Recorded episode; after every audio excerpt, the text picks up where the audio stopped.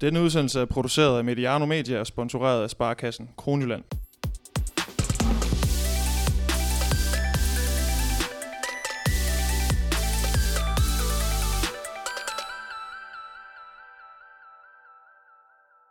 Hej og velkommen til Mediano Håndbold. Mit navn er Emil Halkier, og jeg har i dag åbnet studiet op og fået besøg af to rigtig spændende gæster.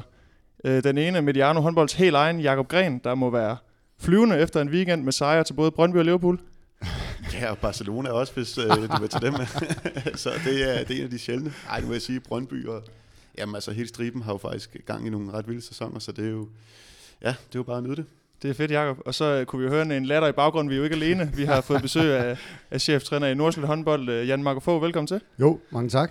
Der er rift om dig i podcast Karst Regi for tiden. Du gæstede jo vores øh, gode kollegaer på T V to her forleden, så du er, du er varm. Fuldstændig, og jeg glæder mig. Og, jamen, jeg er jo en håndboldnørd, så når jeg har mulighed for at snakke om håndbold, så glæder jeg mig altid til det. Så det er en fornøjelse at være her. Det er vi, det er vi glade for. Jan, da du lagde, lagde hovedet på puden der lørdag aften øh, efter det uafgjort resultat mod, mod Bjerringbro Silkeborg, hvor mange gange på din indre film ligger du så også i det her sidste angreb igennem? Jamen, jeg ser hele kampen igennem. Jeg vil sige, at først og fremmest må jeg sige, at jeg var virkelig stolt af den præstation, vi lavede. Jeg synes egentlig, at spillerne viste et fantastisk mod og determination i forhold til den taktik, vi havde lagt. Vi blev nødt til at tænke lidt andre baner, fordi vi havde nogle folk ude, så, så vi, vi gik all in på det. Og selvfølgelig, når man, når man fører med seks mål, øh, og så ender med et uafgjort resultat, så er man brandærgerlig. Øh, det er man selvfølgelig, fordi vi havde øh, behov for de her to point. Men øh, når man sådan får det lidt på afstand, så er der også en indre stolthed i at sige, at det, som spillerne præsterede. Og det er det vigtigste, at det giver os mod på noget mere. At sige, jamen, kan vi tage point øh, i B S V på så svær en udebane? Jeg tror øh, ikke, de havde tabt en kamp siden vi sidst var på besøg, kan man sige så. Ej, men det med elleve kampe i streg og den hjemmebane og det tryk, de lagde, der, der, der giver det i hvert fald noget selvtillid her til slutspillet. Og vi dykker mere ned i den kamp senere, Jakob. Først så, vi var jo i Skjern i, i torsdags og besøgte Kasper Søndergaard, og det blev en snak om meget forskelligt. Vi fandt blandt andet ud af, at, at du havde spist ravpluks engang, og, og det kørte helt af sporet ned i anekdoterne, og det skal vi ikke snakke mere om nu. Men vi nåede også at tale om noget håndbold og om den her Champions League-overraskelse, som Skjern jo har præsteret. Men hvis vi så vender blikket hjemad, har vi så i dag fået besøg af en træner, der har stået for den største overra- hvad hedder det, overraskelse i den hjemlige liga? Ja, positiv overraskelse. Positiv overraskelse, men, men, men ja, helt sikkert. Øhm, det snakkede vi allerede om, faktisk inden øh, to-tre runder inden slutspillet, hvor at, øh, jeg tror, det var Adam, der bad os om at pege på nogle positive overraskelser. Øhm, og der, var, der nævnte jeg allerede Nordsjælland der. Og så, de så der gjorde, har de så efterfølgende gjort arbejdet færdigt ved først at gå i slutspillet.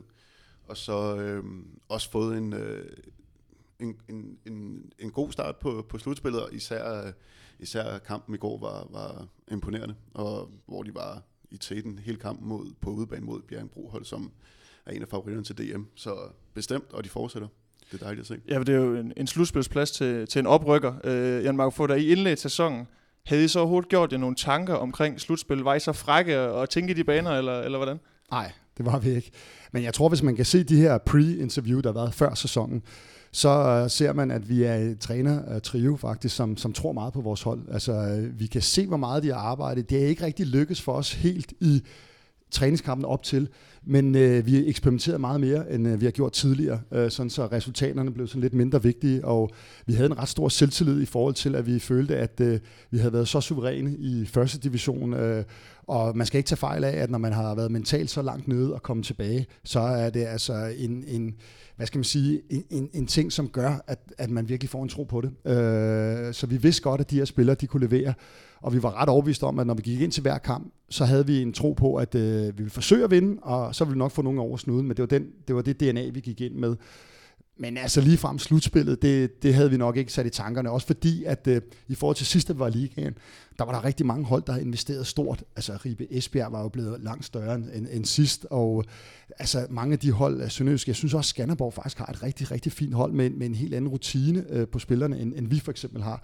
Så der var, der var, der var mange at kæmpe om, så det, det har selvfølgelig også øh, været på grund af, at der nogle af holdene ikke har topleveret, at vi har kunne gå i slutspillet. Men er der sådan, øh, når du tænker tilbage på grundspillet, nogle nedslagspunkter, hvor du tænker, her begynder slutspils... Øh drømmen og spire, altså kan du sådan gå tilbage ja. og tænke, der, her der, der begynder det at ligne noget? Ja, altså det var sådan lidt sjov indledning, vi fik, fordi uh, vi, vi følte egentlig, at vi havde spillet nogle halsløje træningskampe, der har været positive momenter i det. Uh, så startede vi første kamp, hvor vi kommer fuldstændig blæsende øh, mod Aarhus, og jeg tror, vinder med otte mål, hvor mange ting op i en højere enhed. Jeg synes virkelig, vi spiller en, en fantastisk kamp, men det bliver meget hurtigt sådan lidt med, jamen, vi, de, Aarhus, de følte bare, at de brændte meget på vores målmænd, og de havde haft en total off-day, så, så vores præstation blev en lille smule nedgjort af, af, af de modstandere senere hen. Der, der var mange sådan udtalelser, at Aarhus havde også bare en dårlig dag i Nordsjælland. Øh, men det gjorde lige pludselig, fik noget tro på det. Så var der mange kampe, hvor vi var tæt. Vi havde et virkelig svært opstartsprogram. Jeg tror, folk ikke øh, forventer. Altså, vi var i Aalborg, vi var i Kolding, vi var i G O G. Altså, det var nogle af de første par kampe, hvor vi egentlig følte, at vi i nogle af kampene var egentlig meget godt med, men, men typisk på grund af det her det oprykker-syndrom, som vi havde brugt ekstremt lang tid på at snakke om. Det, oprykker, det kan du bare glemme. Vi er ligahold nu. Det er det, det, den mentalitet, vi går ind med. Nu er vi et ligahold. Ikke noget med, øh, at vi skal over. Vi skal, vi skal gøre det bedste, øh, vi kan. Ikke?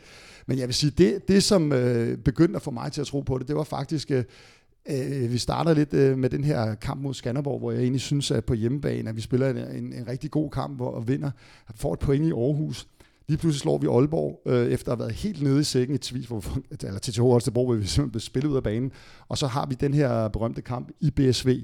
Der begynder vi at kunne se, at øh, der, er, der er en tegning til, til, til noget mere. Den der udvikling, der har gået i løbet af sæsonen. Ikke? Og, og først og fremmest noget, som vi har arbejdet rigtig meget med, som, som jeg tror eksempelvis Nygaard har negligeret ret kraftigt. Det, den her tro, altså, altså det ved jeg, uh, Gren jo også, altså sporten, uh, det er jo en del med, med tro og selvtillid, men du skal selvfølgelig have noget at have det i, og det, det synes jeg, vi havde, fordi vi havde lavet resultaterne. Det er jo klart, hvis du kommer op som oprykkerhold, og bliver blæst væk i alle kampe med minus femten, så, så er det anderledes, men vi kunne tydeligt se, at mange af kampene, der havde vi haft langt flere udvisninger eksempelvis, altså vi har jo fem udekampe, hvor vi har hele øh, øh, fem udvisninger i snit mere end de andre, altså svært at vinde med ti minutter undertal, i Ribe, i Aalborg, øh, i B S V, hvor vi endda øh, vinder, øh, i G O G øh, mod Skjern, i Skjern.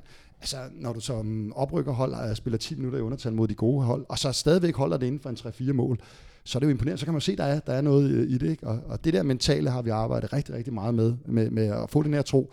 Og det hænger lidt sammen med, at... Øh, sorry, jeg ved, jeg snakker meget. Nej, det, det, det er der plads til, det her format her. det, hænger, det hænger en lille smule sammen med, at øh, jeg har været så begunstiget i min karriere at spille sammen med nogle af, af verdens bedste spillere. Øh, ikke fordi jeg langt fra selv har været en af dem, men, men jeg har været så heldig at spille sammen med dem. Og jeg, jeg synes bare, at jeg kan se en, en tegning i dem, at en af grundene øh, til, at de lige har det der ekstra i forhold til andre, det er altså også deres selvtillid. De er enormt svære at, at slå ud af kurs, og de har en klippefast tro på sig selv. Uh, og det er jo ikke fordi, når jeg kigger på deres max-test eller deres værdier og sådan noget, at der er så vanvittig forskel på mange andre, men det mentale, uh, det er vigtigt, at, og man siger sådan en, en Daniel Narcis, en Kyung-shin Yoon, Gudjón Valur Sigurðsson, Steiner Ege, uh, Peter Gensel, uh, Juba Vranjes, altså jeg, Iker Romeo, jeg har simpelthen spillet med så mange talent, Ducebaev, og de har bare, altså de har bare den her, den her tro, og det er noget, jeg følte, at, at de spillere, jeg har, det er måske ikke det, det, den kasse, der er fyldt mest op, ikke? Så der har, været, der har været rigtig meget arbejde med at få dem til at tro på, at de, de faktisk kan noget, og det samme gælder nu her i slutspillet, altså nu arbejder vi også med, vi tager med tre hvor, til G O G, hvor vi egentlig ikke føler, at vi leverer den bedste præstation, og spiller uafgjort i, i B S V, altså vi skal have en tro på, at vi kan være med, så, så kan vi lave resultater. Må jeg ikke lige, nu sidder jeg bare, nu kan det godt være, at jeg øh, ruder lidt du, med din øh, dagsorden. Overhovedet ikke, Jacob. Ordet er frit. Ja. Nej, men det var fordi, jeg snakkede også med Claus om det, øh, sidst jeg havde besøg af ham. Øh, det her med, og det er måske noget af det, jeg har været, måske ikke været så opmærksom på, og, og måske også kunne mangle noget. Og vi fik også faktisk nogle efterspørgelser på, øh, jeg tror det var på Twitter, i forhold til det her, øh, hele den her mentale del af, af håndbolden. Øh, nu siger du det selv, øh, men kan, kan du sætte nogle... give nogle eksempler, altså hvordan, hvordan, hvordan arbejder du helt konkret med, med at, at give folk selvtillid, fordi det, ja. det, altså, det er sgu en svær... Ja, det er virkelig svært.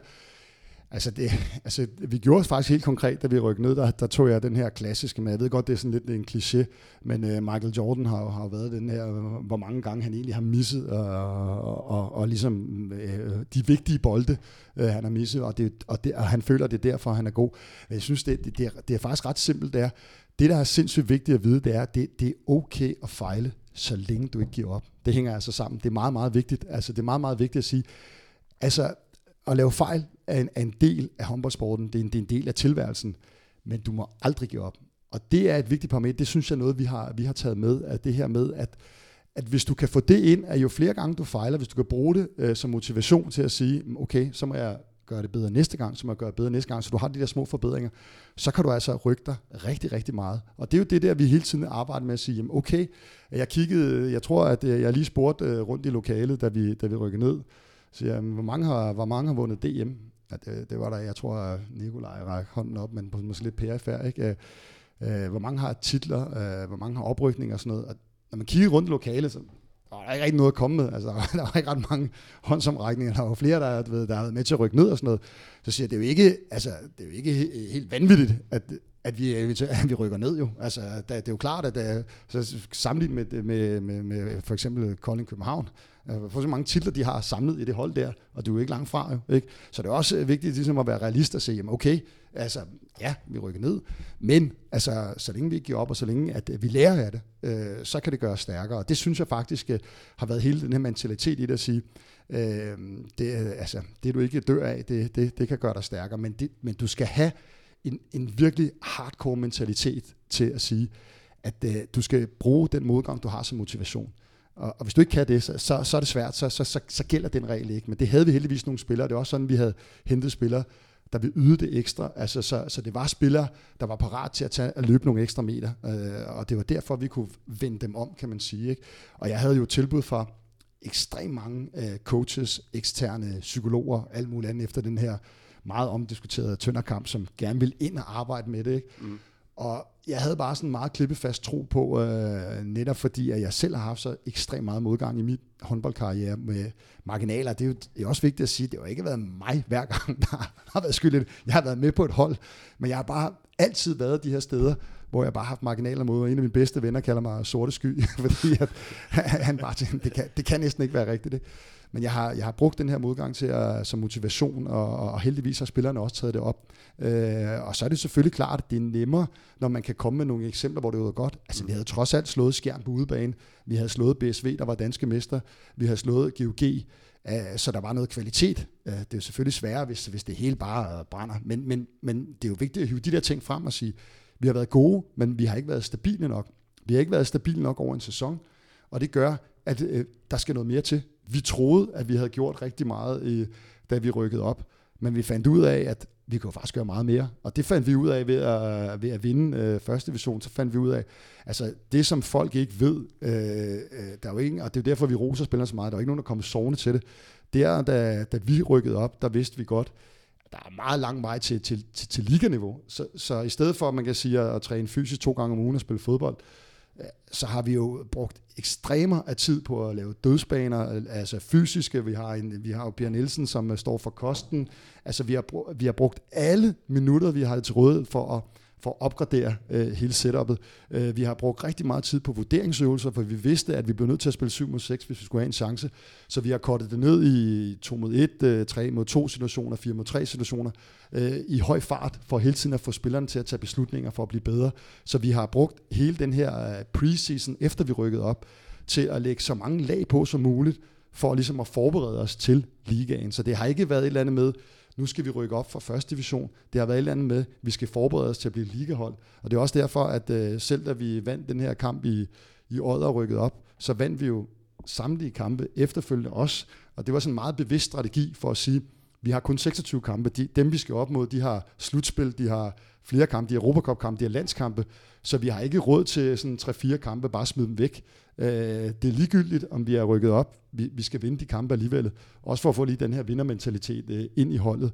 Og, og, det, det, og det, det gjorde altså, det, jeg synes, det var ret imponerende, at vi reelt set kun tager ja, til jer, ikke? til, til Søborg, hvor Mike så havde en anden fuldstændig fantastisk dag, som, øh, som vi havde virkelig problemer med at score. Men altså kun tage en kamp efter det, vi var ude på, det, det er jeg meget stolt over. Du kommer selv lidt ind på det her, det her med, at der selvfølgelig sket noget øh, første gang, I rykker op med dig, kontra her anden gang, men alligevel, og vi, vi taler også lidt om det, inden vi gik på, at det her markat, oprykkeren, og den her, at I skulle konkurrere med Tønder, hvor, hvor lang tid hang det egentlig fast, fordi I har jo rimelig tidligt distanceret af i forhold til dem, ja. Som man jo regnede med, og, og medierne hang jo stadig fast i den her, øh, når de kæmper jo med Tønder om ikke at rykke ja. ned. Ja. Øh, kan du genkende den? Ja, hundrede procent, altså, men heldigvis, så lyttede spillerne øh, på os, øh, øh, og de lyttede ikke på omverdenen, og det var, det var virkelig vigtigt, fordi den fik, havde vi jo et prædikat rigtig langt ind i turneringen. Altså, vi så os ikke, som om det var en kamp mellem os og Tønder. Vi, vi troede på, at vi kunne lave overraskelser, vi troede på, at, øh, at hver gang vi gik på banen, så har vi en tro på, at, at, at vi kunne vinde den. Altså, vi vidste godt, at øh, da vi startede, der skulle de andre hold underpræstere lidt, og vi skulle toppræstere, hvis vi skulle have en chance. Jeg synes jo længere hen i forløbet, der fandt vi ud af, at hvis vi toppræsterede, så havde vi faktisk en chance mod de fleste ligegyldigt. Men, men det, det havde vi ikke i starten. Der, mente, der, der, der skulle vi ligesom vende os til niveauet. Jeg kunne også tydeligere se på, når vi kom ind og mødte eksempelvis i starten nogle spillere som en skubbe. Ham havde vi ikke været vant til i første division, og han gjorde alt for ondt på os. Det var tydeligt at se, at en Jørgen Johannesen, da vi spillede i G O G, hvor vi er virkelig tæt, altså det er en tre fire mål til sidst, det var ham, der gjorde ondt, men vi havde heller ikke mødt den type kvalitet i første division, så det tog os lidt tid til at vende os til de her topspillere, hvor vi godt kunne se, at de havde et ekstra niveau, et ekstra level i forhold til det, vi var vant til. Og det synes jeg blev meget bedre i anden halvdel, hvor vi ligesom begyndte at få en at sige, okay, jamen, vi begyndte at være bedre til at indstille os på, på de rigtig, rigtig gode, eller også de rigtig gode målmænd. Altså, der var også mange kampe, hvor vi virkelig havde problemer med at lave mål. Vi tilspillede store chancer, men, men brændte mange, fordi at målmænd, de lige er det bedre, end de for eksempel er i første division. Da I begyndte sådan for alvor at røre på jer over i det nordsjællandske her, det var, jeg mener, det var i december måned, der begyndte jeg at sidde og kigge på Nord, øh, Nordsjælland. Hvor mange point har det egentlig krævet de sidste, lad os sige, femten seksten sæsoner at få en ottende plads eller få en ellevte plads? Fordi det var der, hvor man tænkte, det er måske det spænd, hvor det kan, I kan komme til at ligge. Ikke? Øhm, og det med at, at ramme en ottende plads, det har i gennemsnit krævet fireogtyve komma ni point. Og I henter jo så fireogtyve point og ender alligevel foran Aarhus håndbold og, og ender som nummer syv. Ikke? Øhm, fortæller det historien om en sæson, hvor at at der har været et bredt midterfelt med hold, der har taget point fra hinanden, eller er der nogen, der har underpræsteret, eller hvorfor er der kommet den her? Altså, det er jo, det er jo få point, I, I kommer med over som, som nummer otte, ikke? Ja. Eller nummer syv. Jeg er jo helt sikkert, og, og jeg, vil, jeg vil skynde mig at sige, at selvfølgelig har vi været gode til at have, have nogle af de tætte kampe til at tippe over på os, men, men vi har også rigtig mange kampe, som vi har tabt meget tæt. Især op til slutspillet, må man sige, i Ribe. Der spiller vi ti minutter i, i undertal i så svær en kamp på udebane med, med en fuldstændig fyldt øh, Ribehal. Jeg synes, det gør, at vi tager lidt, lidt marginal. Vi er egentlig tæten at føre med, med fire mål i, i den kamp. Ikke? Skanderborg-kampen er også et meget godt eksempel på, på hvor, en, hvor vi reelt set skulle vinde. Ikke? Altså, jeg synes også, man ser jo selv Skjern-kampen, som, som også er en tv-kamp, hvor jeg synes, vi spiller en vanvittig flot kamp, og så har vi Myrhold med, med en fuldstændig fantastisk timing i sit spil, der gør, at han nærmest scorer ni på ni, og vi kan ikke få lukket ned for ham. Altså, og han er, de jo så lige kommer fra, fra den her Sabotage-kamp. Ikke?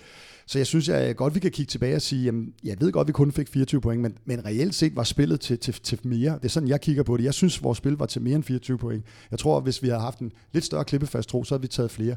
Men det fortæller også historien om, om en liga, hvor, som har været ekstremt spændende for at kigge på, fordi det har været enormt svært at forudse. Altså, hvem forudser, at Skanderborg vinder eksempelvis i Aarhus, når Aarhus nærmest bare skal bruge to point for at, at blive færdig? Hvem forudser, at Skanderborg også slår B S V og Aalborg? Altså, på det tidspunkt, hvor de gør det. Det er der jo ingen, der gør. Altså, B S V ryger ud til Tønder i pokalen, ikke? Altså, og der har været mange hold, der ligger og slået hinanden, og det har været meget tæt.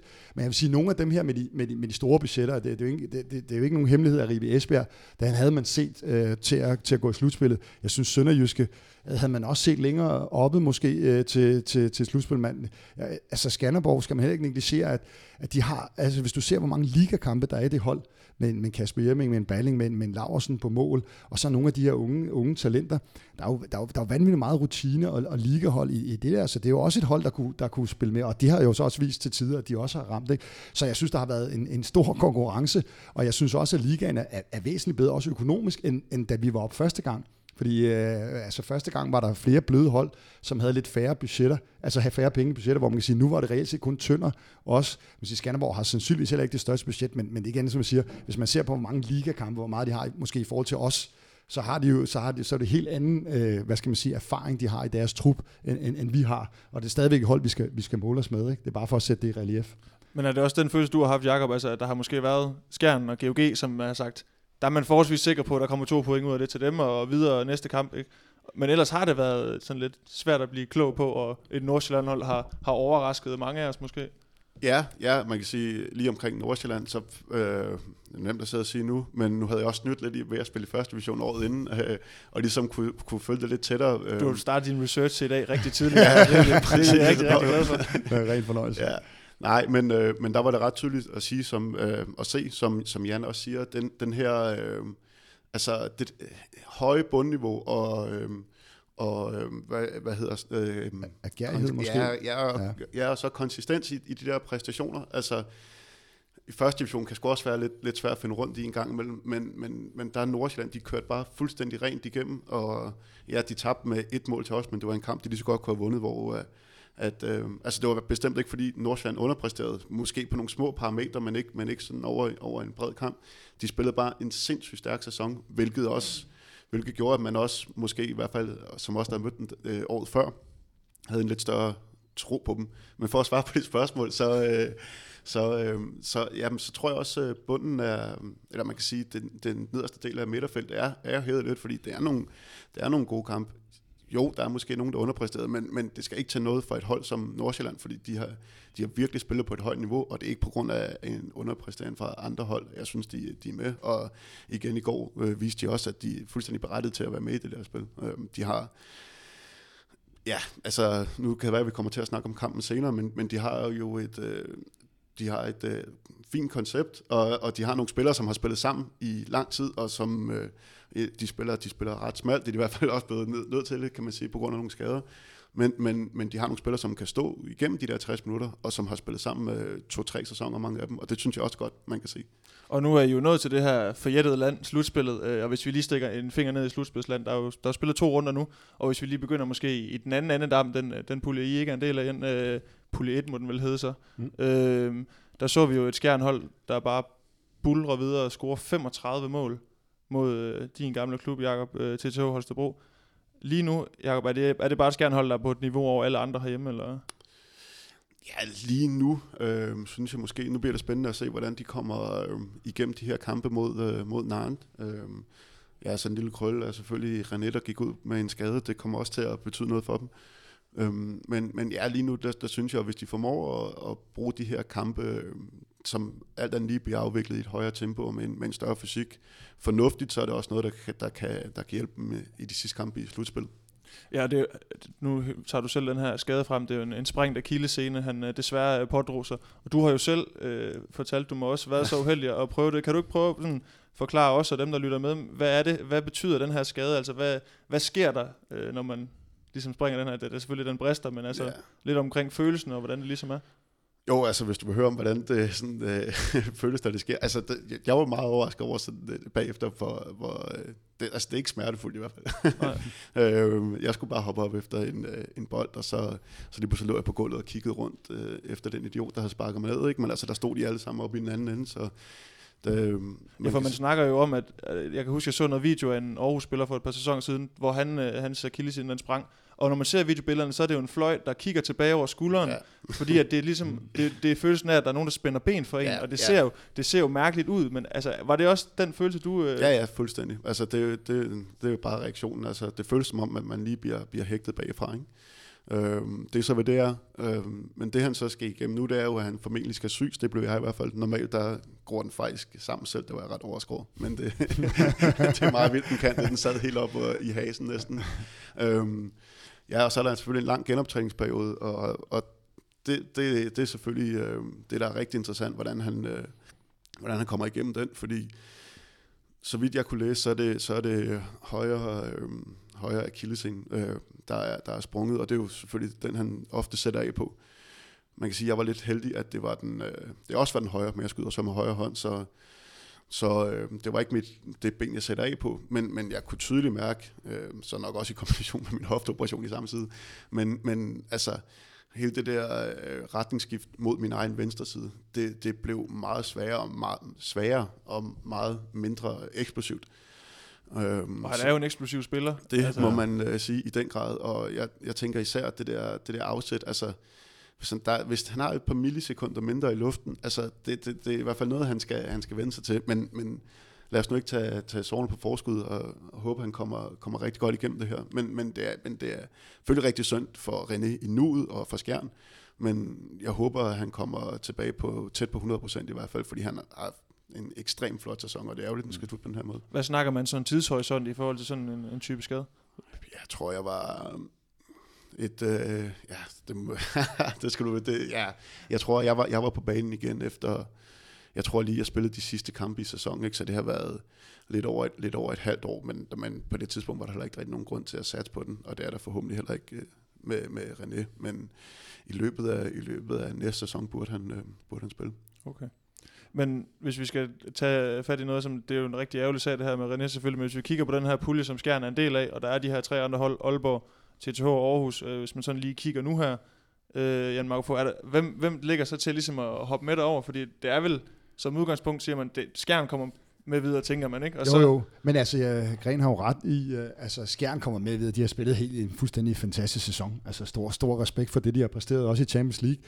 Men igen, som jeg siger, de her to kampe der, de, altså, de, de er svære, de er så vigtige, altså, de kan jo ende med at stå i Final Four, vil det være et fuldstændig vanvittigt resultat, øh, og de har en realistisk chance, men, men det, det bliver hele den her mentale del, og måske også den fysiologiske del i forhold til, at de selvfølgelig også spiller relativt smalt på, på, på mange positioner, og det vil sige, hvordan øh, nu er René røget ud, hvad sker der, hvis Myrhold ryger ud, altså hvad, hvad sker der, hvis en Søndergaard eller en Marcus Olsson ryger ud, ikke? Og det er, jo der, det er jo derfor, det bliver sådan svært at forudse, fordi de netop har de der to svære kampe. Uden dem vil jeg sige, at de vil være de største favoritter til, til D M, men de der kampe må vi se, hvor, hvor de ender henne, før vi sådan hundrede procent kan sige, der er ingen tvivl om, de kommer i semifinalen, det er, det er jeg hundrede procent sikker på. Men, men, men derfra, der må man jo se, hvordan de, de der kampe udvikler sig. Ikke? Men hvis man så hopper over i jeres, jeres pulje, den her gruppe to, der er jo efter, efter weekenden blevet lagt lidt, lidt afstand, desværre ja. for jer selvfølgelig, op til, til G O G og Bjerringbro Silkeborg, øh, og Kolding får så også et point øh, nede i Gud med i går aftes. Øh, jeg lader mærke til, nu så jeg jeres kamp på tv, og den sidste timeout, jeg ved ikke, der er ikke mange sekunder tilbage, men der siger du, vi kører syv mod seks, vi skal have to point. Mm. Øh, det er det eneste, vi kan bruge. Altså den uafgjorte, betyder det så indirekte, at, at muligheden for den her overraskelse, den er glippet, eller, eller hvordan forholder Nej, du dig til det? Overhovedet ikke, men altså, jeg tror også, jeg sagde det inden kampen, altså vi går altid efter det maksimale. Øh, og det er jo klart, at det er jo lidt nemmere for os at gå all in, øh, fordi presset er jo ikke så stort. Men øh, man skal jo heller ikke være astrofysiker for at se, at, at de, de selvfølgelig har, de har to point, og henholdsvis to og et point mere end os, plus at de har vundet øh, på, på, på, altså både Kolding og os har, har tabt på vores hjemmebane. Det vil sige, der skal noget ekstraordinært til, og det vil sige, at vi skal jo gå efter, hvis vi skal have en minimal chance.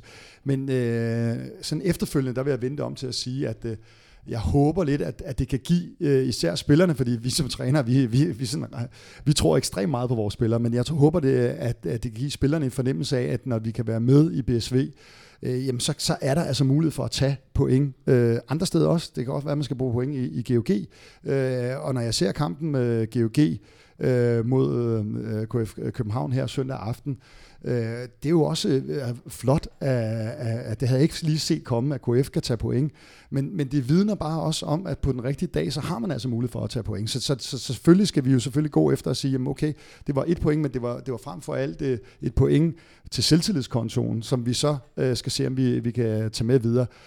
Men det siger sig selv, at G O G og B S V er gigantfavoritter i vores pulje til at gå hele vejen, også fordi Kolding og, og vores hold er lidt decimeret af skader.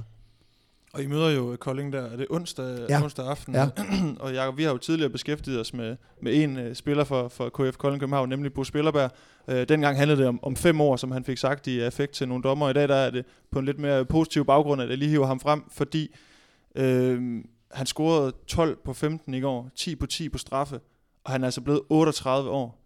Og man vil jo en eller anden sige, et eller andet sted sige, at han er jo pensionsmoden i håndboldverdenen. Men, men umiddelbart, ligesom, ligesom god rødvin, Jakob, han bliver bare bedre med årene. Altså, hvad, hvad er det, han ligesom gør lige nu? Hvordan kan han blive ved med at spille på den her måde? Ja, men altså, man kan sige, for det første, så tror jeg, det bekom ham rigtig vel, øh, at hele det her syv mod seks-spil er kommet ind. Ikke? Jeg tror bestemt stadigvæk, han havde været, en, øh, stadigvæk været, været med og en profil. Øh, jeg har hørt, at han stadigvæk øh, altså, går etter på de der Øh, øh, bip-tester og sådan noget. Det er jo helt sindssygt flot. Øh, Men, men altså, Bo er om nogen en af dem, der nyder rigtig godt af det her øh, vurderingsspil, fordi det er han så vanvittigt skarp til. Så det, det er en af, en af faktorerne, øh, kan man sige. Og så er han bare i, stadigvæk i god form og en klog spiller og skyder stadigvæk godt. Jeg så et af hans, øh, et af hans mål i går, hvor jeg tænkte, hold kæft. Der var god fart i den. Ja, der var, sgu, der var, der var, der var stadigvæk god, god fart i. Ikke? Altså, man kan sige, det er jo ikke det, er jo ikke det vanvittige højeste tempo, han og holdet spiller i. Men, øh, men han har altså stadigvæk noget acceleration, både i, både i fødder og, og skulder, så en rigtig, rigtig god fysik, øh, som han har arbejdet meget med, øh, og, så, øh, og så bare, han er pisse dygtig, øh, især i vurderingsspillet. Ja, ja, Jan, du, du spillede indtil du var syvogtredive, er det, er det helt forkert ramt? Ja, eller? Det tror jeg, det tror jeg, jeg, jeg passer meget godt. Altså, ja. hvor, hvor imponerende er det så, når man tænker på, at han er otteogtredive, altså, og stadigvæk var i den her fysisk gode form? Du træner jo også meget, det kan Ej, man jo godt se. Jeg skulle til at sige, at altså, uh, Jan, Jan han har jo vist ja, jamen, lige præcis. Ja, jamen, altså. Jo, men altså, øh, Det, for mig er det ikke så overraskende. Jeg synes, at der, altså, der bliver snakket om, omkring Bo Spellerberg, men han, ja, han har jo leveret rigtig godt i rigtig mange år. Så, så han, som, som Gren siger, han er jo en fantastisk vurderingsspiller. Han er, han er i god fysisk form. Altså, det, er ikke, det er ikke sådan stor... Jeg, altså, jeg synes, der er sådan en tendens til, at øh, prøv at se, hvad Bo... Jamen, jamen, sådan har han jo leveret i rigtig lang tid. Han har, havde, havde en sæson, hvor han øh, røg lidt ud i det her spanske koncept, og ikke spillet så meget, og jeg tror sikkert, han har brugt det som brændstof til at vise folk, at øh, jamen, han er der stadigvæk. Så jeg synes bare, at han leverer, øh, som han altid har gjort i den danske liga, på, på et meget højt niveau.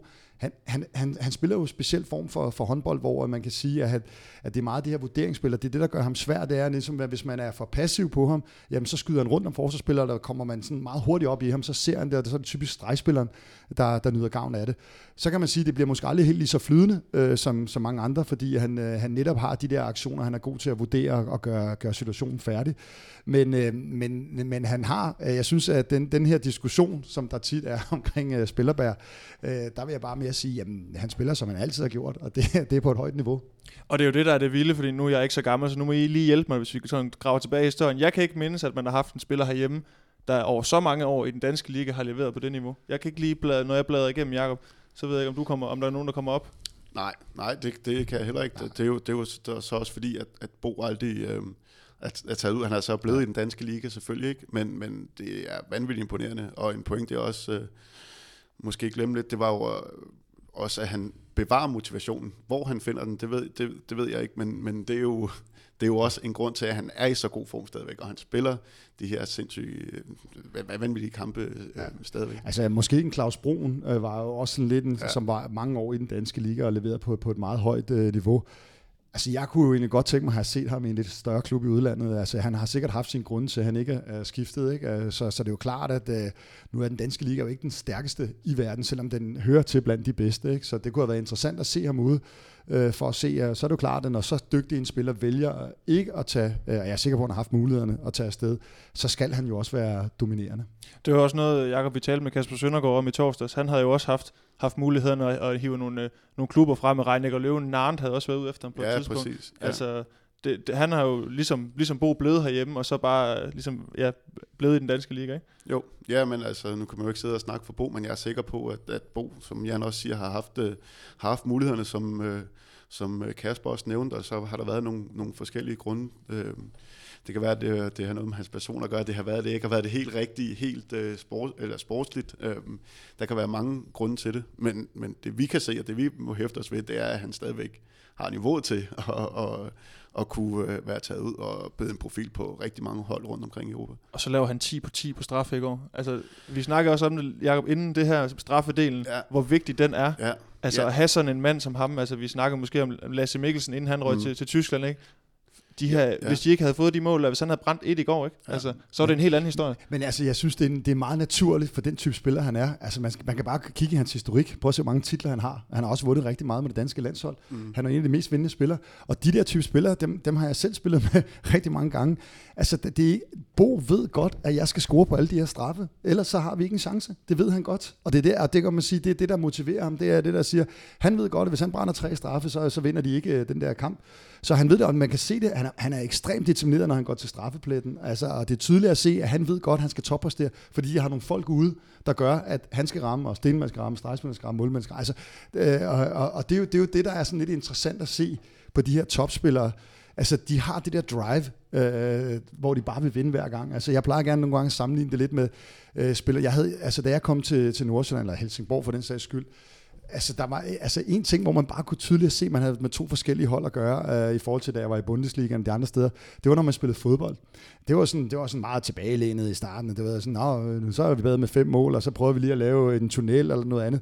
Hvor man i for eksempel Bundesligaen, Gudjón Valur Sigurðsson, det er noget af det værste, jeg har set, den dårligste taber, jeg har set i hele mit liv. Han lossede jo folk ned, altså han gik ind i taklingerne, som om man tænkte, okay, nu skader han folk. Men altså det eneste, det drejede sig om, det var at vinde. Altså det, han gik hundrede procent efter at vinde, og sådan har, sådan, sådan har jeg spillet sammen med mange spillere, hvor jeg siger, det er blevet en fight. Altså selv fodbolden, Hvis, hvis Gammel tabte, så var det en dårlig træning, fordi så var de, så var de ikke motiveret, og det var også noget lort, det havde tabt fodbold. Altså, der så man den der forskel på det der med at ville vinde, og det har jeg faktisk brugt øh, rigtig meget krudt på, på de hold, jeg har været og sagt, jamen prøv, det, det, det er ikke ligegyldigt, ligegyldigt hvad vi laver, hvilken øvelse vi laver, så, så skal man, altså på det her niveau, nu snakker vi ikke børn, de skal have lov til at udvikle sig. Men på det her niveau, der skal de lære, at, at, at vi skal gå efter vind. Så kan godt være, at vi ikke gør det. Men øh, om det er fodbold, eller bordtennis, eller når vi laver og spiller, spiller til fem, så skal de have øh, øh, et eller andet vind. Og det er jo det, de, de bedste spillere kan. De, de ligger i deres D N A. De vil det. Og nu er jeg kommet i den modsatte situation. Af, og det er jo så helt forfærdeligt. Det er fordi, at, at de skader, vi får, sker jo ofte i fodbold. Og nu må jeg, nu må jeg trække i dem og dyse dem ned. Og vores øh, fantastiske fysioterapeut Malene, øh, hun er jo sådan efter mig. Hun mener jo, at jeg skal cutte fodbolden. Og Dan blev jo også skadet øh, i en fodboldseance. Helt forfærdeligt jo faktisk. Men jeg kan ikke tage det fra dem. Altså, og nu går de for meget til den, kan man sige nogle gange. Og der, der, der må jeg jo sådan gå ned og, og, og dyse på dem. Ikke? Men, men på den anden side, så bruger vi det også øh, til at sige, jamen okay, altså elitesport, fordi det er det, vi snakker om. Nu snakker vi ikke om en bred idræt eller udvikling af talent og sådan noget. Elitesport, der, i sidste ende, der handler det om at vinde. Ja, altså i forlængelse af det, alle håndboldspillere skal gøre sig selv en tjeneste at finde en klub med en islænding, fordi at, ja, ja, ja, ja, det, er det er et studie i altså ja. mental styrke. Ja, det er, jeg, det havde, jeg, jeg havde selv fornøjelsen af at spille sammen med Snorri Gudjonsson i både G O G og E G og øh, Ausgeier Hallgrimsson, det fik jeg sikkert ikke udtalt rigtigt, men, men når vi spillede fodbold med dem, det var vanvittigt. Mm. Altså, øh, der er altid blevet gået til den i G O G, også øh, ja. med skader og alle de der ting. Men, men efter de der to islændinge øh, kom til, der, der, altså, det, det, det er helt vanvittigt, og man kan godt, det kan godt være meget sjovt, men, men det er et godt billede på, øh, hvordan man hele tiden, altså ja. lige meget hvilken situation, ja. lige hvad, altså træningsøvelse, opvarmning. Og det, det, det skabte bare en eller anden form for... Øh, altså, nogle gange var vi jo oppe og slås allerede, inden vi kom i gang med halvtræning. Og det, det skaber bare en eller anden... Ja, det skaber en, en tænding, ikke? Ja, ja, det skaber ja, en tænding blandt spillerne. Jeg vil sige, at øh, Island er jo ja, er det bedste eksempel på en lille klippeø, der har kunne været med internationalt. Altså, det er vanvittigt, ikke? Altså, hvad er de? tre hundrede tusind, to hundrede og halvtreds tusind? Det svarer jo til, at man sætter ja. hold for Aarhus ja. til O L, ikke? Ja. Altså, det... ja. Men, men, men, men, men den, øh, den mentale tilstand, hvor de har tro, også deres fodboldhold, altså, det synes jeg er nærmest ja, ja. endnu mere imponerende. Man tænker, ja, hvor mange fodboldbaner har de derovre? Det kan ikke være mange. Men altså, den, de, de løber panden mod muren. Altså, det gør det virkelig. Og jeg, jeg spillede jo også med Robert Gunnarsson, og var jo også... Han var så ikke den helt store aficionado på, på fodbolddelen, men altså, han gik jo til den, og det er jo det, er jo det der, der er i den. Altså, det der med den der determination, at vi går til den, øh, den, øh, den er inspirerende. Jakob, var du egentlig en aficionado på fodboldbanen? Ja, det var jeg. Altså, Ej, der nej, er ikke så han meget. Har altid været elegant. Altså, Gren har jo altid været super elegant. Æstetikeren ja, ja, faktisk ikke. Ja, præcis. Altså. Så man kan sige, de første atten år af mit liv, så troede jeg, jeg var fra Italien, og det er ikke engang løgn. Nu har vi lige fået en D N A-test fra, min, uh, fra min morfar, ja, ja. og fundet ud af, at det, det skulle slavekysten. men, men jeg spillede lidt... var der, jeg, hørte jeg også... Zimbabwe, er vi over i Zimbabwe eller hvad? Nej, jeg var, jeg, der var ikke noget uh, præcist land oh, på, men oh. det var bare sådan en... Uh, det er kendetegnet for Afrika. ja, ja. Jamen, hvis jeg havde hvis det, så var det blevet en helt anden fodboldspiller. Jeg troede altså, jeg var italiener, så det, er, det, var, det var langt hår, stramme tøjer. Ja, var der ikke også en, der forvekslede dig med Jack Loveless her forleden, synes jeg, du sagde? Jo, oh, nej, det var ikke forleden. Nej, nu skal vi passe på, det ikke er den Sønderborg. Nej, det var da jeg var på besøg i Hummel, hvor at, uh, hele Hummel uh, koncern var på den anden ende, og de har haft besøg af Jack Loveless. Det er stærkt. Ja, ja, det er stærkt.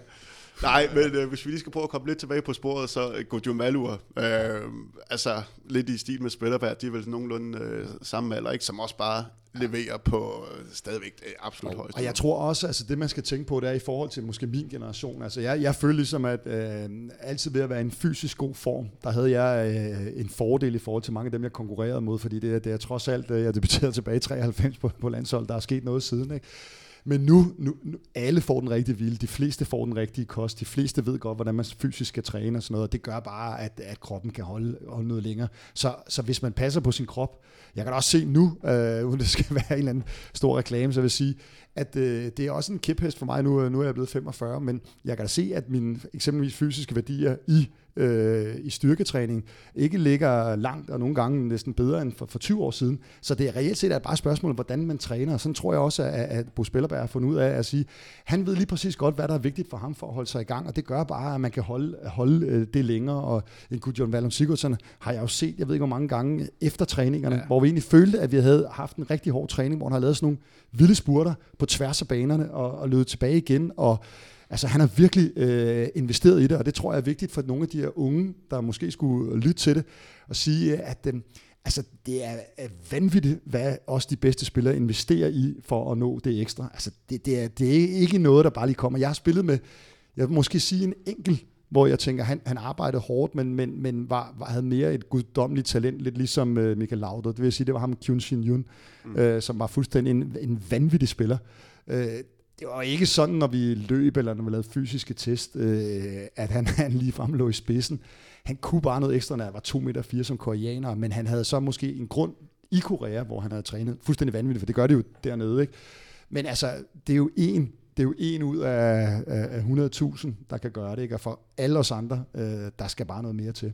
Vi talte jo også om det, Jakob, dig og Lars Jørgensen, den her alternativ måde, han begyndte at træne på, hvor det ikke var så tungt, men han fandt ud af, hvad der ligesom passede til hans krop, og ligesom han kunne forlænge sin karriere den vej igennem, synes jeg, jeg husker. Ja, ja, jamen præcis, og det var også noget, der holdt ved. Lars fortsatte også langt op i årene, og det, det er der bestemt også, det hænger da helt sikkert sammen, det lader han heller ikke skjul på selv, at øh, altså, det er bare vigtigt, og nu har jeg stoppet min karriere, så nu kan, jeg kan også godt lægge hold på hjertet og sige, altså det var Det, der excellerede jeg sgu ikke, altså, og øh, jeg, jeg har altid haft en, en, haft en hvad kan man sige, en medfødt øh, en, en, en spændstighed og en springstykke og sådan noget, som jeg har kunne leve af rigtig langt hen ad vejen, men, men på et eller andet tidspunkt indhenter det bare, hvis ikke at du øh, passer ordentligt på din krop, så det vil, det vil ja. jeg da gerne opfylde. Jo, altså, jeg synes jo også, at det er meget interessant, øh, den her Lars Jørgensen er jo så super interessant for os, der er lidt nørdet, ikke? Altså, jeg, jeg vil sige, sådan en som jeg, hvis man kigger på Lars Jørgensens quadriceps, som er hans lår, ja.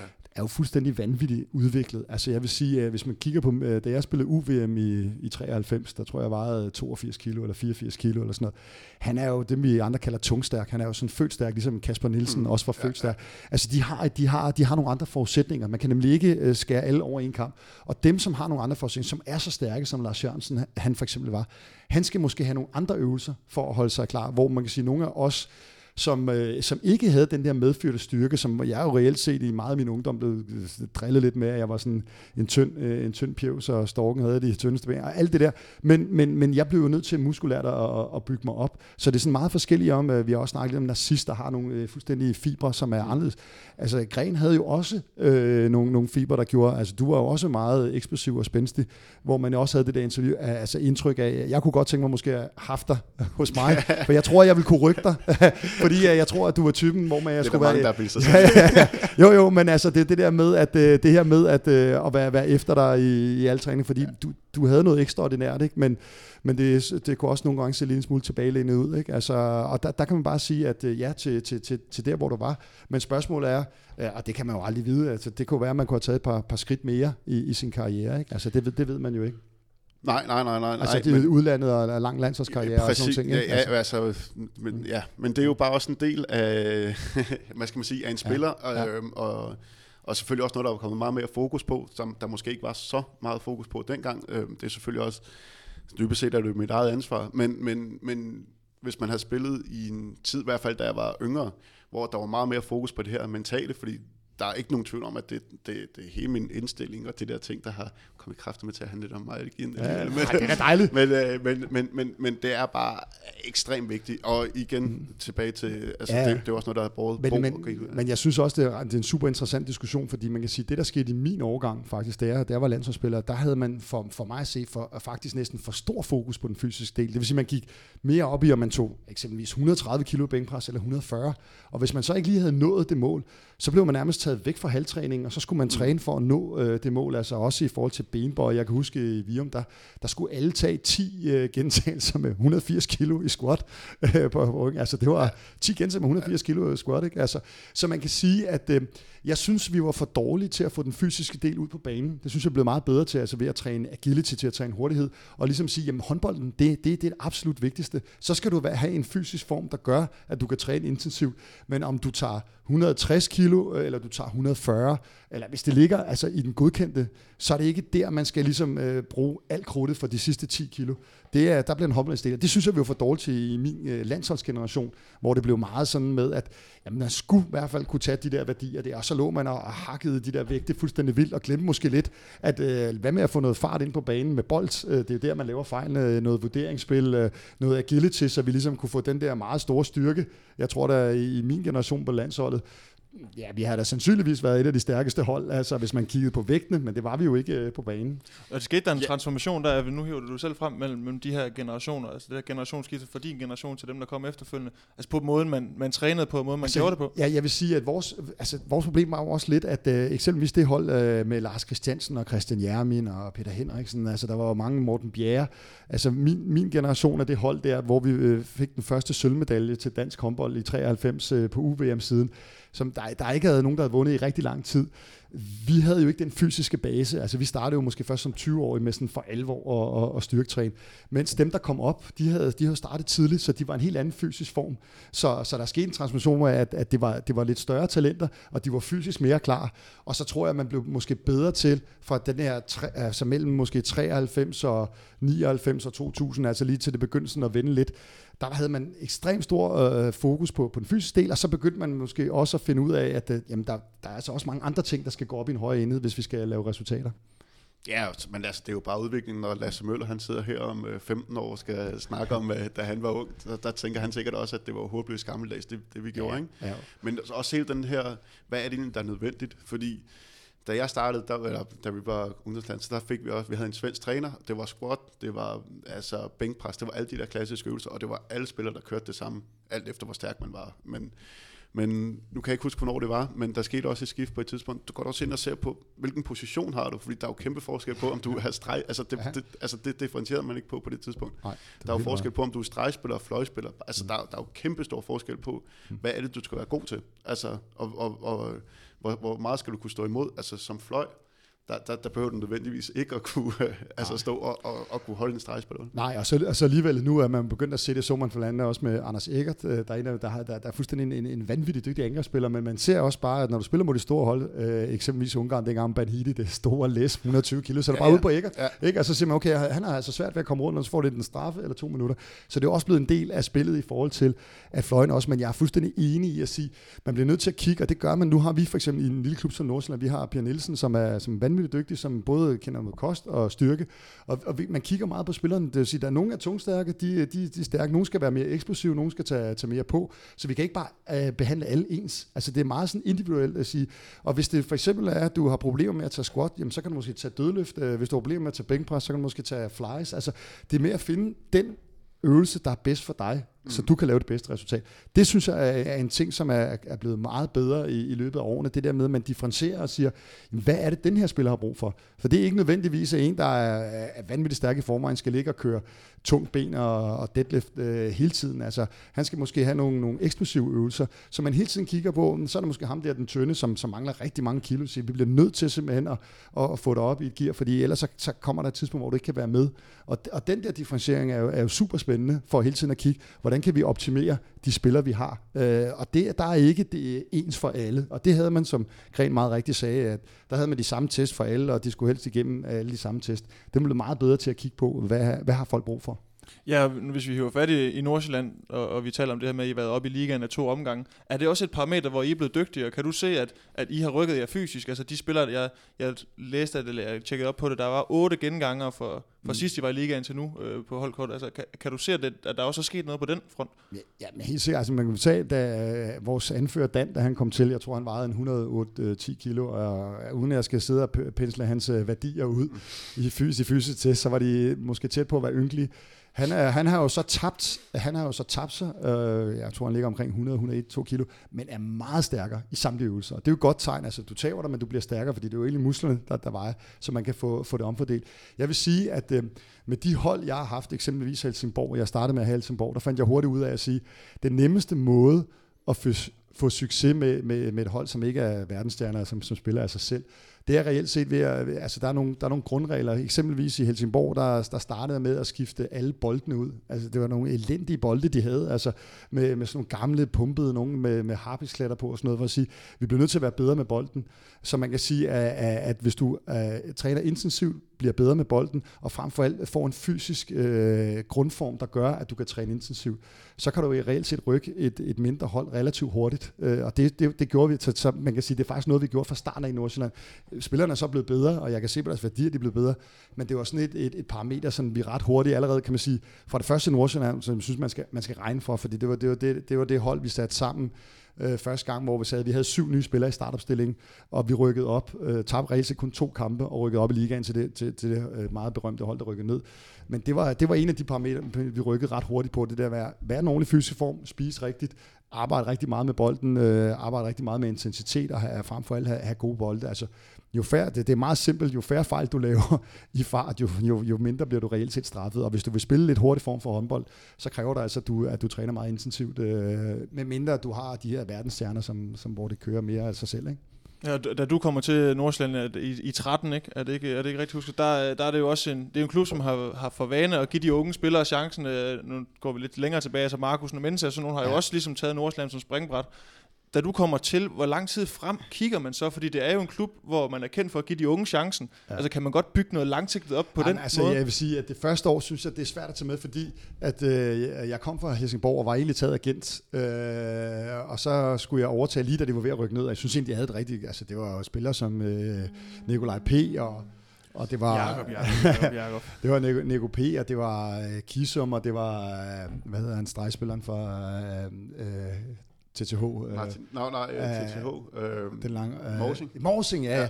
Der sad på bænken, og så havde du uh, rigtig dygtige spillere. Uh, det var Kok, og det var Nyberg, og det var, du havde et rigtig godt hold. Og de var ved at rykke ned, og så spurgte de mig så, om jeg ville gå ind i det, og det, der, der, ja, det ville jeg helst holde mig fra. Og øhm, så var det sådan en lang, lang, øh, det var med Peter Benson dengang, øh, hvor de sagde, at øh, de ringede til mig. Jeg takkede faktisk nej rigtig mange gange, og til sidst så sagde han bare, du er vores øh, plan A, B og C. Og til sidst fik han faktisk mig overtalt. Og så startede vi, og så sagde okay, øh, jeg havde jeg to øh, noget erfaring fra Helsingborg, hvor vi havde et hold, der... Øh, også igen, øh, hvis man lige må sige det i forhold til, vi lå jo, vi var jo bedre, altså vi endte jo øh, som nummer to i, i, i det, man kalder allsvenskeren, var bedre indbyrdes end nummer et Skåne, blandt andet med Victor Østlund øh, og sådan noget, men øh, endte jo med at rykke ned på, fordi det var samlet målscore der. Øh, vi havde tre, altså vi havde spillet uregjort derude og vundet på hjemmebane, og endte med ikke at rykke op på, på fire mål på en hel sæson. Øh, det var sådan fuldstændig vanvittigt. Det minder mig lidt om det her scenarie med Tønder, hvor den sidste kamp, der var vi to point foran. Okay. Så vi tæver med to, Til, til det hold, der ligger nummer fem, som i øvrigt har, det er en fuldstændig vild historie, som i øvrigt har fået, øh, som, hvor det, vores modstanderhold Skåne har spillet syv tusind kroner på, at, de, oh. at vi ville tabe, og sagt til Varta, som vi spillede mod, at de ville få øh, penge til deres bødekasse. Så de var omkring, da de gav syv eller otte gange penge igen, så ville de få omkring halvtreds tusind til bødekassen. Og de skulle så samtidig, Skåne skulle samtidig vinde mod Djurgården på udebane. Ellers var vi rykket direkte op. Så vi spiller så den her kamp i øh, Varta. Og, og ja, ja, det første, der overrasker mig, det er den, øh, fordi de kunne ikke nå noget, det var nummer fem, øh, og vi har slået med ti mål på hjemmebane. Det var den her fuldstændig vanvittige øh, jubelsekvenser, der var, når de ligesom var med i starten, og jeg tænkte, det virkede som om, det var to hold, der spillede omkring oprykning, men, men det, det, det gjorde, altså Varta havde jo ikke noget, så det overrasker os meget, at de kom med den power. Ja. Øh, senere har jeg så hørt den her historie med, at den, det gav dem halvtreds tusind bøger, ja, ja. Hvilket virkelig var rigtig stort i allsvensker, fordi det tjente jo ikke en skid jo. Ja. Ikke? Så det endte jo med, at vi sådan overraskende, og også for vores egen skyld, øh, tager med to, to mål. Øh, det, vores modstanderhold, hvor vi, jeg tror, vi var fire mål bedre end, de vinder så med otte mål eller sådan noget på udebanen, en lidt svær kamp i Djurgården. Så det ender med, at vi, at vi ikke rykker op med, med, med fire mål i det samlede målregnskab, og vi har sådan noget med et hundrede og ti i plus, eller sådan noget, de har måske et hundrede og fjorten. Og jeg tænker, hvor mange gange jeg egentlig har skiftet min stamspil ud, for, for de andre skulle have ja, lov. Ja, ja. Altså, vi, vi, kunne have, vi kunne have haft halvtreds mål mere i, i bogen, ikke? Ja.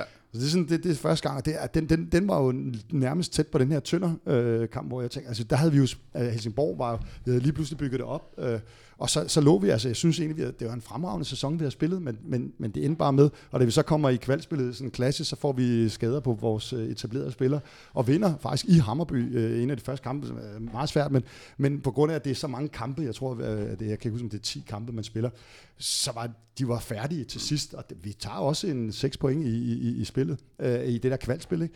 Så, så man kan sige, da jeg så kommer til Nordsjælland, og skal til at bygge det hele op, så kommer jeg jo egentlig sådan lidt med, med en selvtillid fra det ene, men stadigvæk også en lidt en, en, en mindre forløsning over, at vi ikke er rykket op.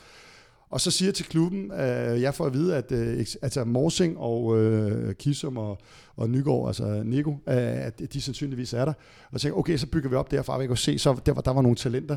Men de, de røg jo lige pludselig væk, så vi stod faktisk med, med, med Asmussen, Nøller og, og en målmand, og så manglede vi, øh, seksten, altså, vi manglede seksten spillere inden den første sæson, ikke? Og det var i maj måned, hvor jeg sagde til klubben, og så får den her berømte Viborg, de rykker ned, så siger okay, I kan spille liga, Når jeg siger til klubben, nej, nej, nej, altså prøv at høre, vi, det, det, det er fuldstændig vanvittigt. Altså jeg vil sige, der havde jeg skrevet under, og, og, og det var en kæmpe diskussion mellem mig og klubben. Og klubben sagde, jamen nu, nu, nu bliver vi nødt til at tage ligaen. Altså, det, kan, det kan vi, det er, det er fucking umuligt. Og det var fuldst, at, at det var faktisk en, en, en vanvittig sæson. Jeg tror, var du i, i Kolding, var du Kolding øh, på det tidspunkt? Nej, nej, nej. nej. Men, men i hvert fald... Øh, Uh, altså den sæson... Jeg har aldrig spillet i Kolding. nej, nej, det er rigtigt. Nej, nej, det, det var ikke i København, det var, det var den der. Uh, nej, men, men man kan sige, at uh, det var jo reelt set en, en, en, en vanvittig... Altså vi står før, og de tre spillere ryger så væk til andre klubber og sådan noget, fordi de folk var usikre, hvad der skulle ske. Og så starter man den første sæson. Uh, du har en målmand, og så skal du så bygge et hold op. Uh, typisk det, det der i april-maj måned, hvor der ikke er nogen spillere tilbage. Så vi fik...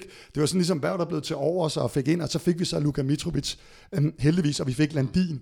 Øh, og Landin var kun atten år jo ikke, og vi får Luka Mitrovic så kun noget ekstraordinært, og så blev det så bygget så lidt op, øh, men, men helt nyt hold, og det vildeste er, at vi ender på en, på en ellevte plads, altså, det, altså selvom vi ikke tager mange point, så ender på en ellevte plads, men så er der det der tossede system med, at så skulle man spille kval, og så ryger Luka Mitrovic ud i kvalen, allerede tror jeg det var første eller anden kamp, og så ender vi jo også med at rykke ned. Men, det, men, men, men set i bakspejl var det jo heldigt, fordi så kunne vi netop bygge op, og så synes jeg, der begynder det rigtige Nordsjælland hånd, der begynder vi at sige, okay, så mistede vi rigtig mange spillere. Så kiggede vi på, hvad for nogle type spillere vil vi have, hvilket D N A vil vi have. Så havde vi syv nye spillere i startopstillingen, og der rykkede vi op første gang. Og det var det, ligesom det, der har kendetegnet os, det fra dengang. Det var, det var Lasse, det var Mose, der spillede venstre bak. Vi havde Cornelius på playmakerpladsen, vi havde Trane øh, som højre bak. Og så havde vi øh, Niklas Poulsen, ikke? Øh, og så kom Dan, og så fik vi Christian i, i målet. Det var, det var ligesom det hold, der, der, der, der startede med den her, kan man sige, opblomstring for, for, for et lille budget med folk, der ville arbejde, så kunne vi bedre sætte det sammen. Det andet, det var ligesom bare kastet ind, og der man bare taget, hvad man kunne få og sådan noget, ikke? Men jeg synes alligevel, det var, det var alligevel lidt en vild præstation, men igen var det en præstation, hvor man egentlig sagde, hold da kæft, nummer elleve, øh, øh, med så mange nye spillere, men i sidste ende, der rykkede det ned, ikke? Og sådan har det været lidt kendetegnende. Ja, det betyder bare meget, hvordan man tæller et hold sammen. Ja. Altså, nu øh, spiller jeg jo, som sagt, i Sydhavsøerne der, hvor at der måske på det tidspunkt ikke var tænkt lige så meget over, hvordan man sætter hele det her hold sammen. Altså, hvor det måske var mere, oh, øh, jamen, det, det er en fin spiller, og så måske glemme at tænke på helheden. Og det er jo blandt andet også noget af det, der er lykkes for jer. Nu synes jeg, at, at, at det, det er et virkelig godt cast, øh, ja. Og de altså, passer godt sammen. Vi, vi, vi bruger ekstremt ekstrem meget tid på at, at, at få puslespillet til at passe sammen. Jeg synes jo faktisk, nu har jeg været i rigtig meget, det synes jeg har været lidt mit held. Jeg har været i rigtig mange klubber, også i Bundesligaen, og set store budgetter blive formøblet lidt. Jeg kan tage et meget sjovt eksempel, at jeg spillede i Harmen på et tidspunkt.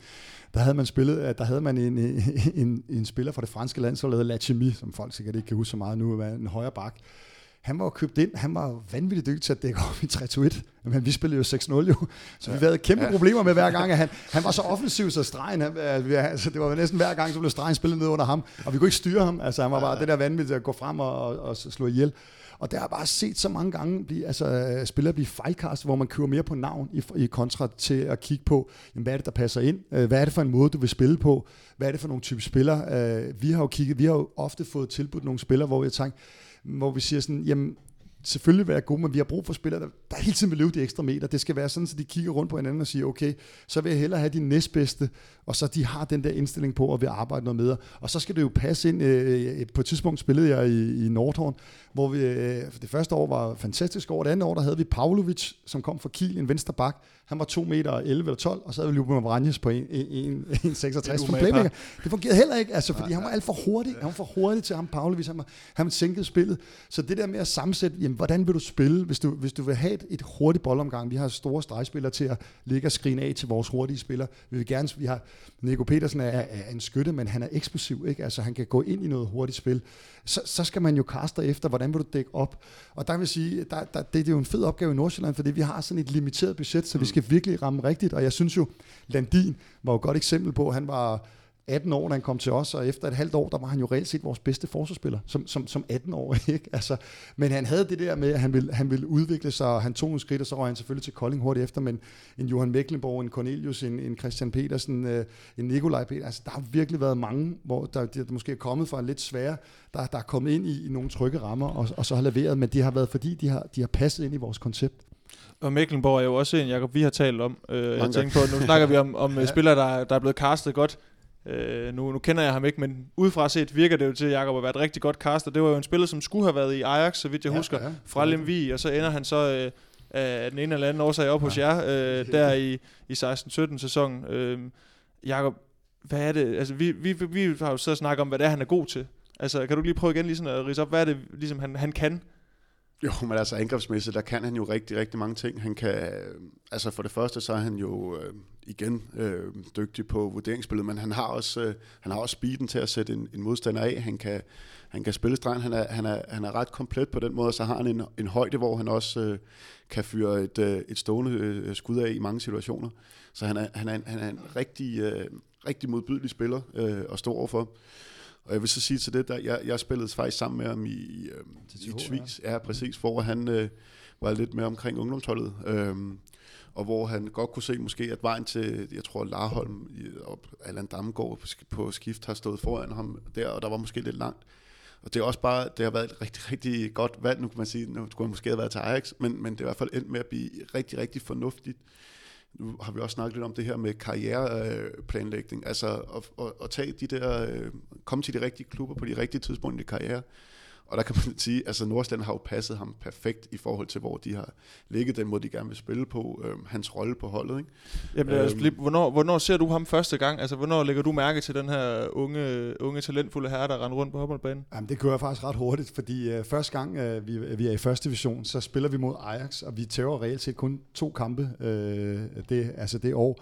Og den ene kamp, der tæver vi til Ajax, og der, der med et mål i bagnerhallen, og tror jeg, Mecklenborg, han laver otte eller ni kasser, øh, hvor han ligesom svæver forbi øh, vores og skyder rundt om paraderne og sådan noget. Vi havde virkelig svært ved at styre ham.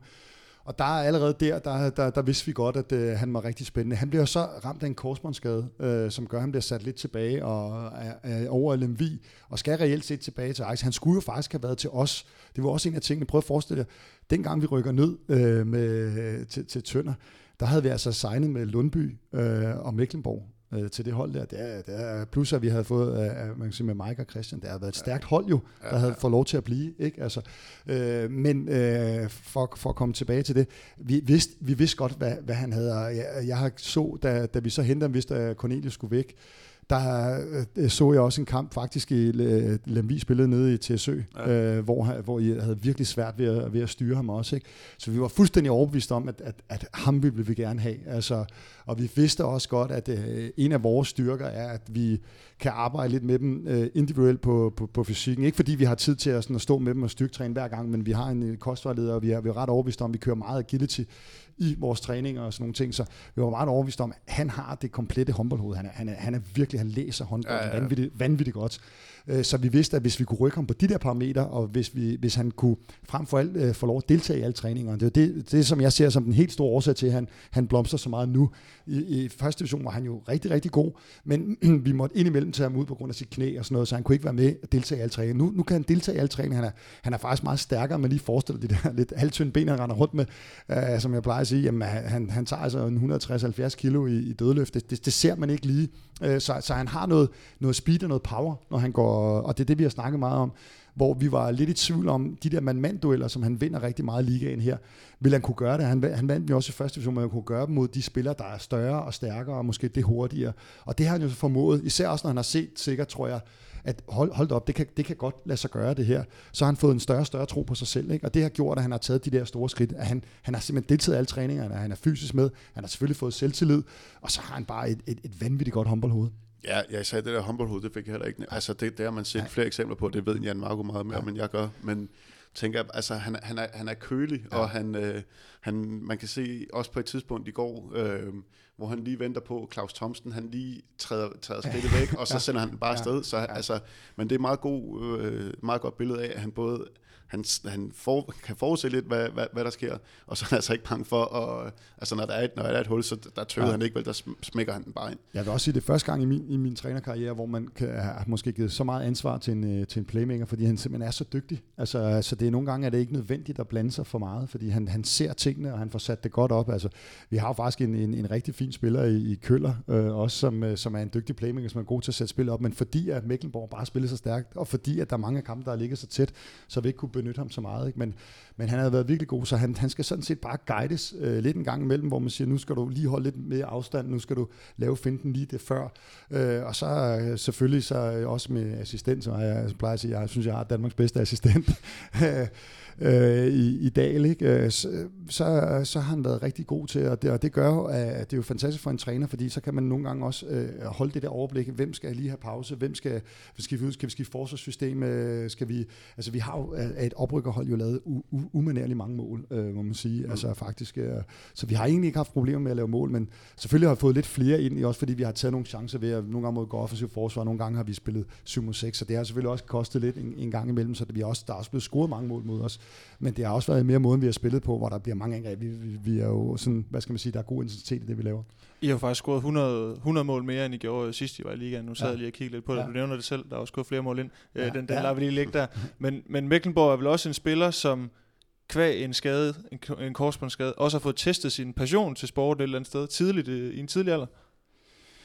Jo, det tror jeg. Altså, han havde sikkert gerne været foruden den. Jeg, jeg vil sige, jeg, jeg fik jo selv en, en korsbåndsskade i, i fireoghalvfems, øh, kan man sige, lige året efter, jeg var debuteret på, på, på landsholdet, og, og altså, det gjorde bare, at jeg kunne bygge mig fysisk lidt op. Øh, så så man, jeg tror, at det der nogle gange, når man kommer væk og ser egentlig taget, shit, øh, hvad er det egentlig, jeg går glip af? For nogle gange kan man godt tage det for givet. Altså, jeg var sådan selv, så spillede ungdomslandshold, jeg kom direkte fra ungdomslandshold til A-landshold, hvilket ikke er så tæt at have været med på mange af de der udvalgte hold. Udviklingen går bare slag i slag, nogle gange tænker ikke rigtigt. Når så lige pludselig bliver taget væk fra en skade, så sætter man lige pludselig mere pris på at sige, åh, oh, det var, det var sgu egentlig meget spændende, her vil jeg gerne være med igen. Så det kan godt være, at, han har, at det, har, det har gjort noget for ham, men jeg tror i sidste ende, man må selvfølgelig helst undgå skaderne.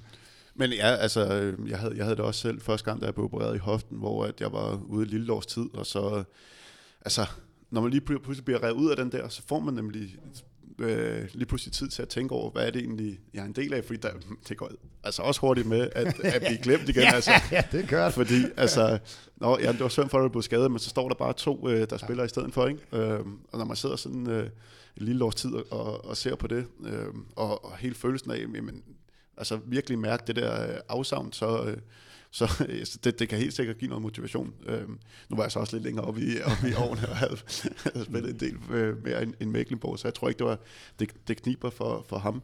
Men øh, der kan jeg også huske, jeg, altså den første kamp, jeg spiller med, jeg var ikke rigtig klar, og, altså det var, jeg spillede sådan helt atypisk af, hvad jeg selv gjorde. Jeg tror, tre, altså normalt kan jeg godt lige, lige at tage temperaturen på kampen. Men altså, det var bare øh, fem skud på fem minutter, og øh, kaste mig ind i forsvar og sådan nogle ting, ikke? Altså, det, det var bare sådan, for at sige, at, at så må, man, man har glædet sig så meget til at, til at komme tilbage, så nogle gange kan, kan, kan man bruge dem positivt. Selvfølgelig er det aldrig specielt rart, at vi skal. Og så må man sige, at øh, tiden er flyver, når man er i godt selskab, fordi øh, der, vi har faktisk allerede været i gang i en times tid, og jeg har, har egentlig stadig ting tilbage på bloggen, så Jan Marko Fogh, vi er nok nødt til at invitere dig hen en anden dag. Vi håber, at det, jamen, altså, jeg det synes kan bare, at det er simpelthen sådan en fornøjelse. Altså, og, og igen, som siger, der er også en, nu bliver jeg kaldt sorte sky, men jeg også blev kaldt det talende vandfald. Jeg ved godt, at det bliver lige overkanten, men når nu er endelig nogen, der gider at høre, jeg, jeg kan nogle gange så ser jeg på mine spillere, og hvis jeg kommer med en anekdote, så sidder de og ruller øjnene, og nogen sidder og griner og tænker, åh oh, nej, skal vi til at høre noget bare? Og de kan ikke huske navnene på de spillere. Nej, nej, nej, overhovedet ikke. Så jeg nogle gange så tager mig selv og siger, ej, lad nu være, lad nu være med ja, ja. at fortælle. Ja, men der, vi, har, vi har jo en, snart en god lang pause her, hvor der ikke er noget håndbold, der skal du være velkommen ja, til at komme ind. Der sender vi bare live fireogtyve altså, man må sige, for, fordelen, når, kan man sige, nu har jeg været ni, ni år i Tyskland og et år i Spanien, og, og det er mere det der, kan jeg sige, nogle gange har det været lidt stresset, men til gengæld har jeg så mødt, og det synes jeg, jeg kan bruge bagefter, jeg har mødt så sindssygt mange, altså prøv at forestille, jeg har også haft femogtyve trænere. Jeg tror, det er en uofficiel ja, ja. verdensrekord. femogtyve træner som seniorspiller. Altså, det, det er, det er, og, det, og nu snart har jeg ikke taget assistenter med. Hvis du tager landshold og de andre jo. med. Jeg tror, det er en uofficiel ja. verdensrekord. Og så er alle over de spillere.